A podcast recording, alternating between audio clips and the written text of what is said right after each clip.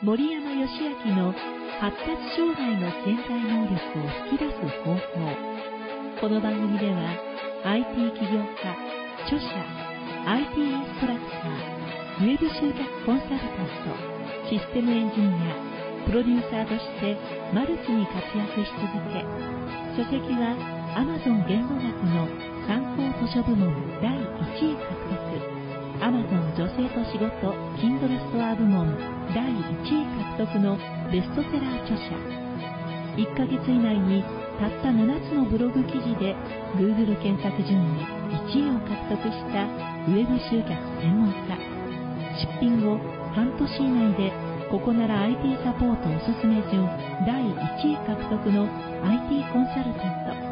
30歳を過ぎて ADHD 高機能自閉症と診断された森山義明が人間関係健康お金仕事ビジネスなど望む結果を出せる思考行動へと変えていきます。こんにちは森山です。今日はゲストでマーケティングプロモーターの丸岡さんにお越しいただきました。それでは軽く自己紹介をお願いいたします。はい。あありがとうございます。マーケティングプロモーターの丸岡です。まあ、普段は中小企業さんのウェブマーケティングのお手伝いをしております。よろしくお願いします。はい、えー、よろしくお願いいたします。それでは本日も、えー、いろいろと伺っていけたらと思います。自分でベースをしていきたいけど、なかなか行動に移しませんということなんですけれども、いかがでしょうか？そうですよね。そういったお悩みの方たくさんいらっしゃると思うんですよね。こう気持ちはあるんだけど、なかなか行動が、みたいなね、方いらっしゃると思うんですが、まあその時にね、ちょっとこう考え方を変えてみたらどうかっていうご提案をちょっとしたいなと今日は思います。はい。はい。で、そこでね、森山さんちょっといきなり聞いてあれなんですけど、時間ってどっちからどっちに流れてると思いますか？過去、現在、未来ってあると思うんですけど。時間はでもなんか、現在から未来に流れてるイメージですけどね。そうですよね。はい。まさにそうだと私も思いますし、80歳ぐらいの方ですかね、に質問をしたんですって、どなたからね。で、そしたら、もう全員の方がやっぱり過去、現在、未来、この流れですっていうことでお答えになったということなんですよ。ただ、まあいろんなね、方々が哲学者とかがまあ言っているのがその逆、未来から現在に流れてきているっていう話があったりとか、もっと言うとですよ、時間は流れていません。点ですっていう人もいたりしますね。はい。はい、で、えっ、ー、と、どうしても現在から未来に流れているっていうと、なんか、そこに、すぐにその未来に飛んでいけないみたいなこうイメージがあって、こう、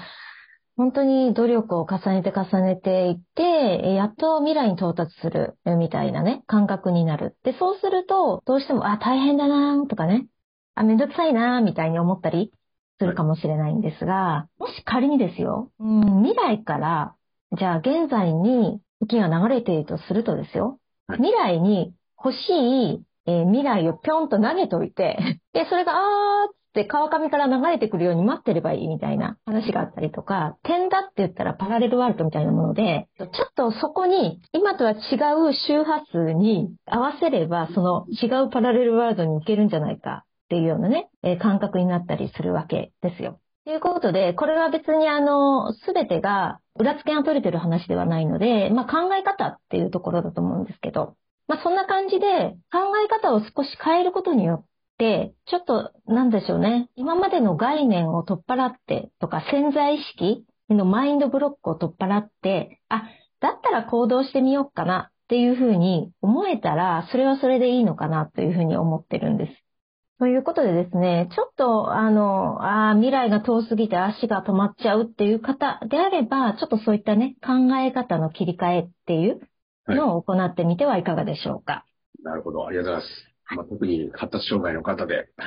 今、本当に迷っている方とかにとっては非常に参考になるかと思いますので、ぜひですね、実践していただければと思います。はい。でですね、あと、このラジオを聞いているリスナーの皆さんに、えー、丸岡さんの方からプレゼントがあるということなんですけれども、プレゼントは何とは何でしょうか？はい、そうですね。あの、なかなかね、一人で、この気持ちの切り替えをするのが難しいっていう方もいらっしゃると思うんですね。その方には、個別でね、えー、ちょっとお話をする機会を設けたいと思ってますので、もしご希望があれば、ぜひお声かけください。はい、ありがとうございます。本日は自分でビジネスをしたいけど、なかなか行動に移せませんという質問にお答えしました。ありがとうございました。それではまた次回お会いしましょう。番組では皆様からの質問を募集しております。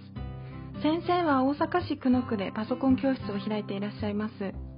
パソコンに興味をお持ちの方、またはパソコントラブルでお悩みの方はぜひ教室のお名前、義経 IT クラブでインターネット検索をしてみてください。お問い合わせ画面からのご質問もいつでも受け付けておりますので、お気軽にお問い合わせください。それではまた来週お会いいたしましょう。See you next time.